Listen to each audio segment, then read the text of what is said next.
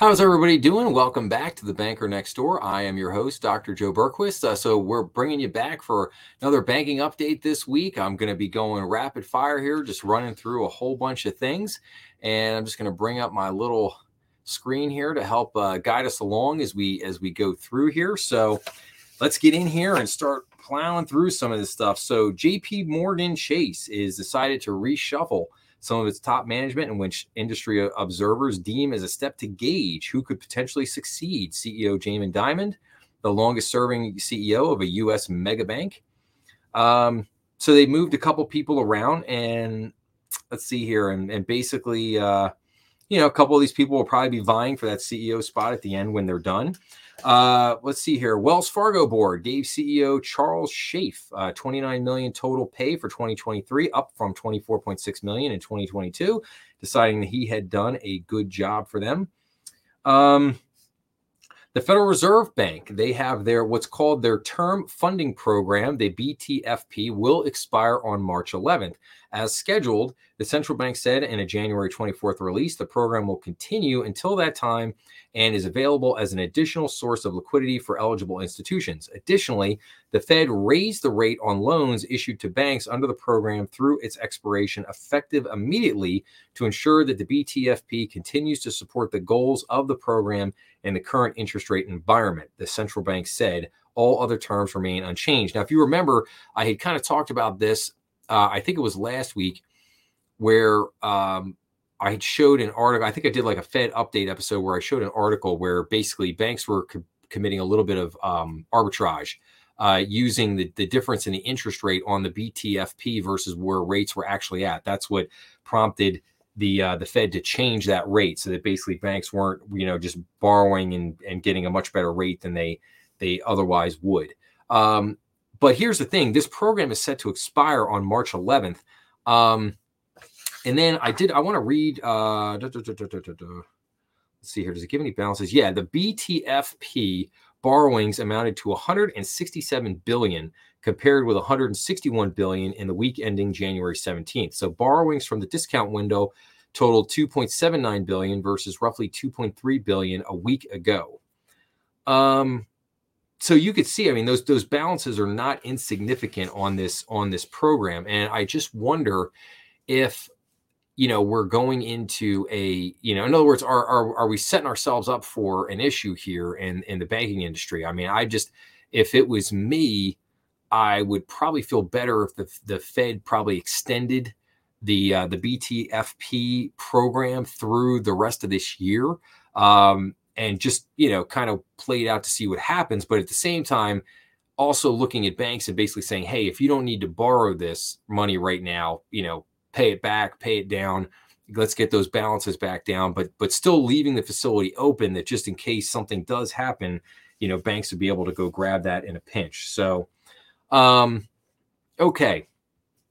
Bank of America Corp, this is very interesting, has sent letters of education to employees not following its return to office mandate, warning them of future disciplinary action on failure to follow the workplace excellence expectations. This is was reported by the Financial Times.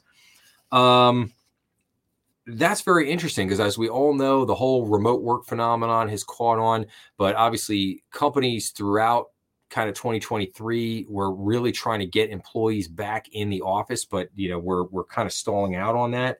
Uh, but it looks like Bank of America is starting to get a little bit more uh, a little bit more serious with that. So um, on another note, uh, the U.S. SEC adopted new rules and amendments to ensure that U.S. special purpose acquisition companies, the uh, SPAC, if, if, everybody remembers that from a few years ago, they kind of had the, the, the SPAC craze.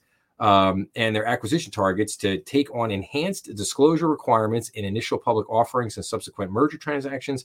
The new rules, uh, among other things, require enhanced disclosures about conflicts of interest SPAC sponsor compensation, dilution, and other information important to investors in SPAC IPOs and de-SPAC transactions. So I think that's a good thing, and we'll see where that leads. Um, Bank of America Corp is cutting jobs within its investment bank.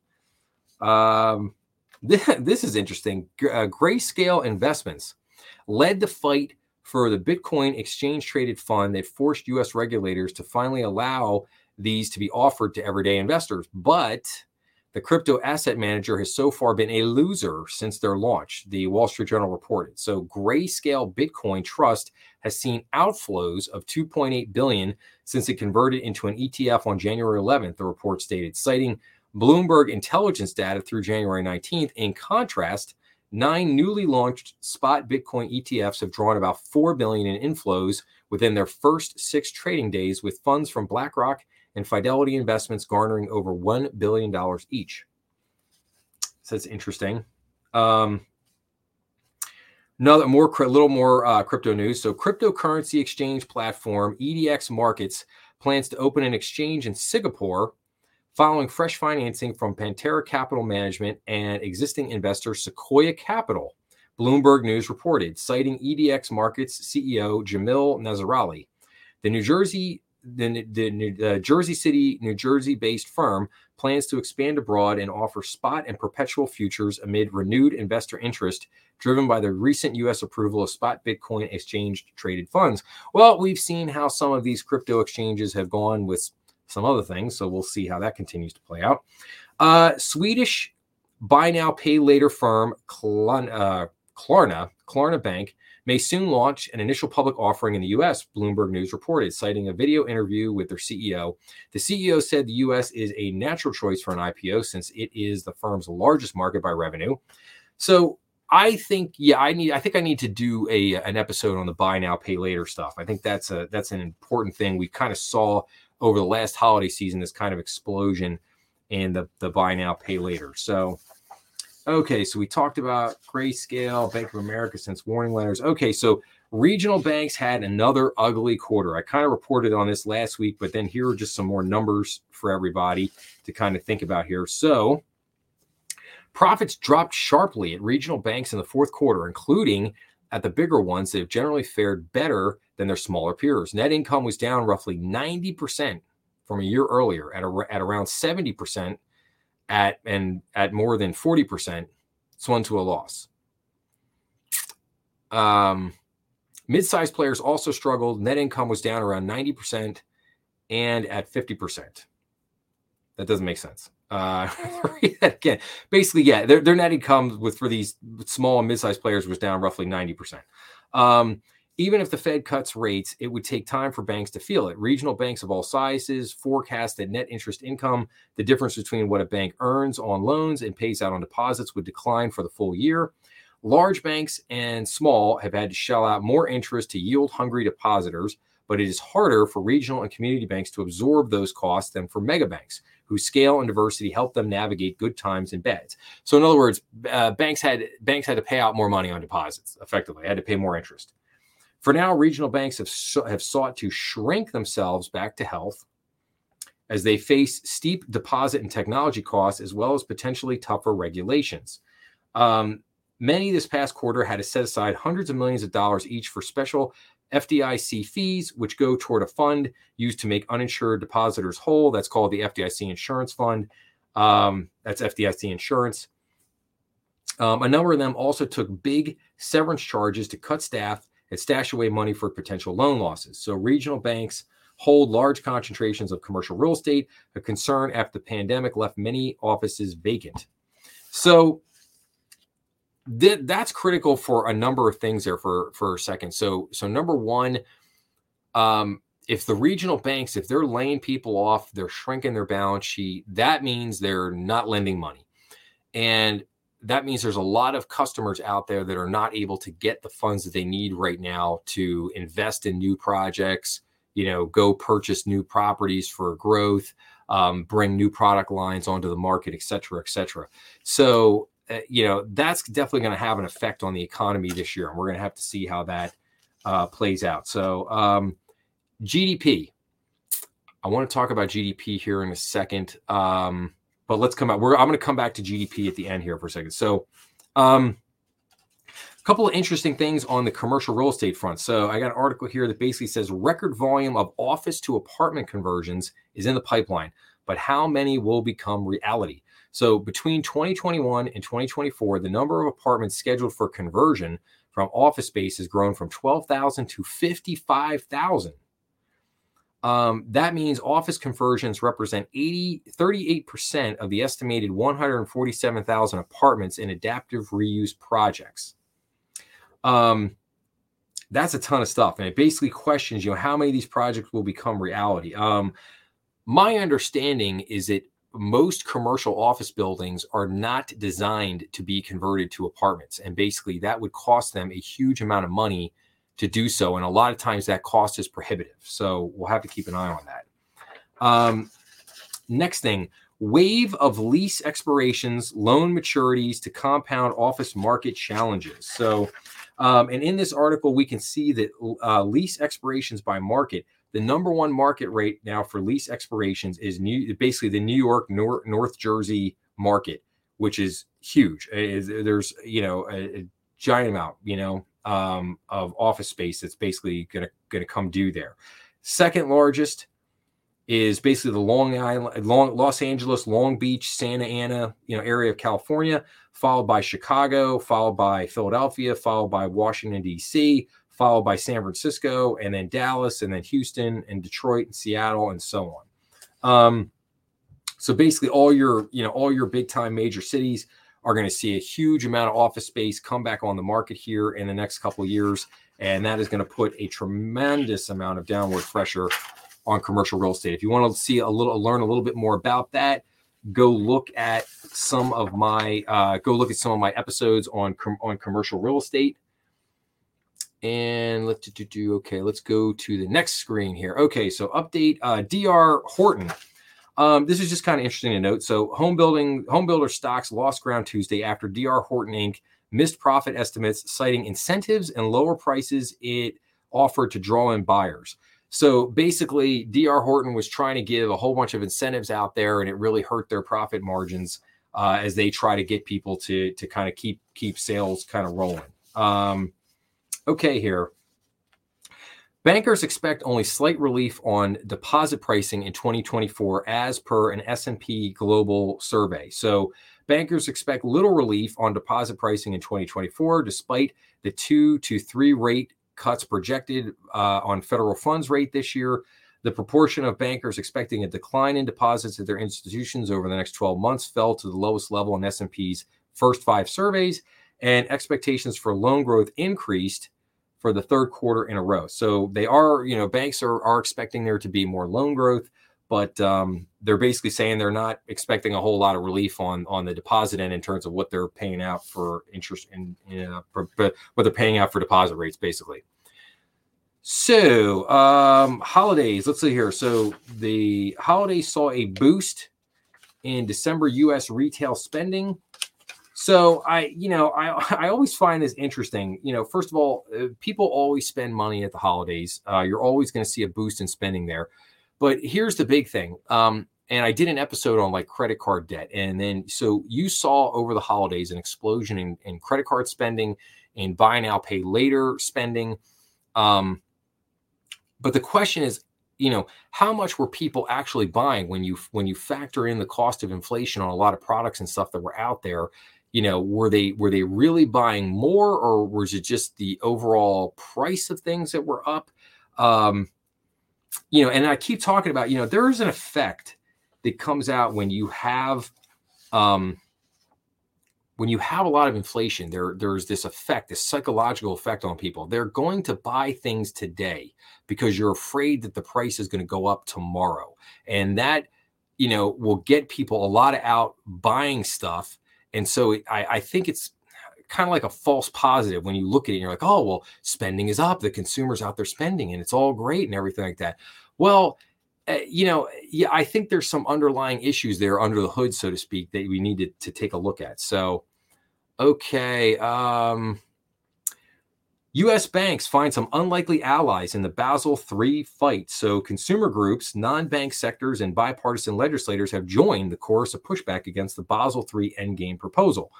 Uh, comments for the Basel III rule proposal flooded in ahead of the January 16th deadline set by the Federal Reserve Board, the FDIC, and uh, the OCC.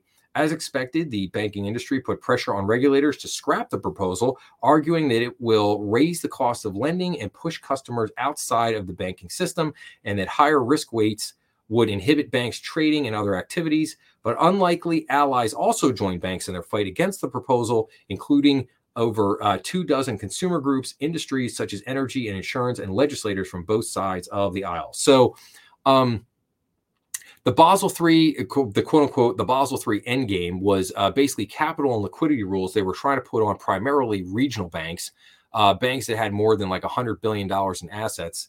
And this was going to dramatically increase a lot of the capital that they were going to have to keep on hand. Uh, thus, i.e., why what we just talked about with the regional banks kind of shrinking uh, for new capital rules. This is what they were talking about. So um, I, I, think the proposal was just not well thought out. Um, I think there were a couple of good things in there, but I think the the kind of bad outweighs the good. So I think they they should go back and look at that proposal again and and maybe rethink some of these things and how they're going to implement them. So hopefully some more work will come out of that. So okay, so what do I got here? Where are we at here? Um, Oh, okay. I wanted okay, I wanted to talk about a couple things. Just want to talk about what was kind of upcoming. What's on the docket for next week? Okay, so we got the JOLTS job openings. Uh, they're going to be on Tuesday morning. We also got the CB Consumer Confidence Report. It's going to be on Tuesday. On Wednesday, we got the ADP non-farm uh, employment change. We got the FOMC statement, the F, the Fed interest rate decision, and the FOMC press conference. My guess is January. They're they're not going to make any changes. They're going to hold everything steady, and they're going to say we're going to continue to monitor the situation and see what happens, and then we'll come back to you guys in March at our next meeting and let you know what we're going to do. And I, I'm thinking that's pretty much what you're going to hear there on Wednesday. Thursday, you got the initial jobless claims. And then Friday, we've got a couple other things. We've got non farm payrolls, uh, labor force participation rate, the unemployment rate, and then we got Michigan consumer sentiment. So a lot of economic data. We got the Fed meeting next week. So a lot of stuff um, going on there. Um, and then let's see here. I wanted to talk real quick. So just a couple things, cybersecurity things here that I saw on YouTube.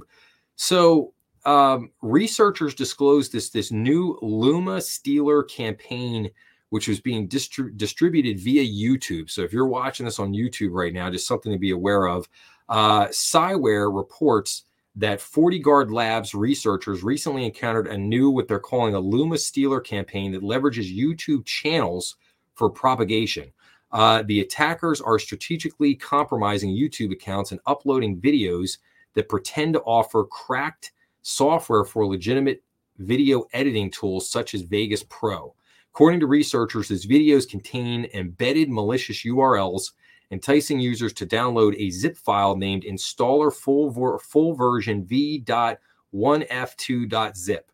Upon downloading the zip file, victims unknowingly initiate a multi stage attack that ultimately results in the execution of a .NET loader from the GitHub repository and the info stealer in the final stage. The, the .NET loader obfuscated with uh, smart assembly employs advanced t- techniques to evade detection. So, in other words, uh, yeah, just be careful if you run across this. Like, be careful of anything you might be downloading or anything you're looking at, uh, and just be, you know, just be careful when you're on uh, YouTube. Um, and then this is kind of itching. It, this is kind of interesting. So, quishing is the new phishing. If you know what you know what phishing is with with um you know kind of cybersecurity, so they're calling this quishing. So the FSISAC members continue to report quishing incidents. So bad actors are using QR codes to infiltrate mobile devices, which can be more vulnerable than computers. And here's how to protect your employees and your institution. If you see a QR code in an unexpected place, inspect the URL before you open it. If it looks like a URL you recognize, make sure it's not spoofed. Look for misspellings or a switched letter. Don't scan a QR code in an email or text message you weren't expecting, especially if it urges you to act immediately. If you think the message is legitimate, use a phone number or website you know is real to contact the company and protect your phone and your account. You know, update your phone's OS to protect against hackers and protect your online accounts with strong passwords and multi-factor authentication. So, so just some um, cybersecurity things to look at. Okay, last thing here, I want to. Um, all right, I need to switch this up, and I want to show you guys this article real quick on GDP. Um, okay. Let's bring this up here. Okay. So what this is this is from the Wall Street Journal. This was called What Recession Growth Ended Up and Accelerated in 2023. And we can see here for GDP, the U.S. economy grew 3.1% over the past year. The Commerce Department, the Commerce Department said. Um, to the projected anemic 2% growth for the year in 2022. Instead, last year's gain was a sharp pickup from comparable 0.7% advance in 2022. Um, the year was capped by a fourth quarter in which the economy grew at 3.3%. So, and now we've got, we could see the chart here annual change in US GDP. So we could see here in 2021, it was at 5.4% uh, coming out of COVID. But then we dropped down to 0.7%. And now in 2023, we saw a 3.1% growth for the year. Um, all right, we'll let that sit for a second. Now let's go down here. So let's look at this. Select components of GDP changed from the fourth quarter a year earlier. So the gray line here is 2022. The uh, we'll call it the red line here is 2023. You could see here the government spending was up massively in 2023. And this is ultimately what led in part to us having a 3 point, what was it, 3.1% GDP for the year. Um, you take out that massive spending, we're probably back down to below 2%. And it's not looking that great. And so, and this is kind of the same thing with the labor force. You know, they when you look at the labor numbers, it's the government hiring that's driving a lot of stuff right now. I mean, everywhere you look, people are cutting jobs, laying people off left and right. Um, you know, so I just I I my opinion is I think these GDP numbers are highly suspect because of the government spending and the government hiring, particularly in the labor market. If you if you backed out all this government spending, that GDP number would come would come way down. And thus this thus you also understand why the government wants to keep the spending going right now because they need to keep the economy rolling because as spending gets cut, the spending gets rolled back and the economy is going to look horrible, basically. And then let's go down here. And then this is just a quarterly kind of GDP. And then again, you look at this by quarter. So you got over 2% here, 2%. And then, you know, we're just at two, just at two. And then boom, we shoot up here as this, you know, government spending kicks in. So, um, so again, just something to just something to look at, something to think about. So, Okay, so uh, so that's basically it for this week. I just you know ran through a whole bunch of stuff. I posted a bunch of episodes today, so I hope everybody will go on and kind of check those out. And I look forward to being back and seeing everybody again next week. Have a great week, everyone, and I'll be back with another update uh, for everyone to hopefully get some more banking news here. So because as I know everybody loves this stuff. but uh, have a great week, and I'll see everybody again real soon. Thanks a lot.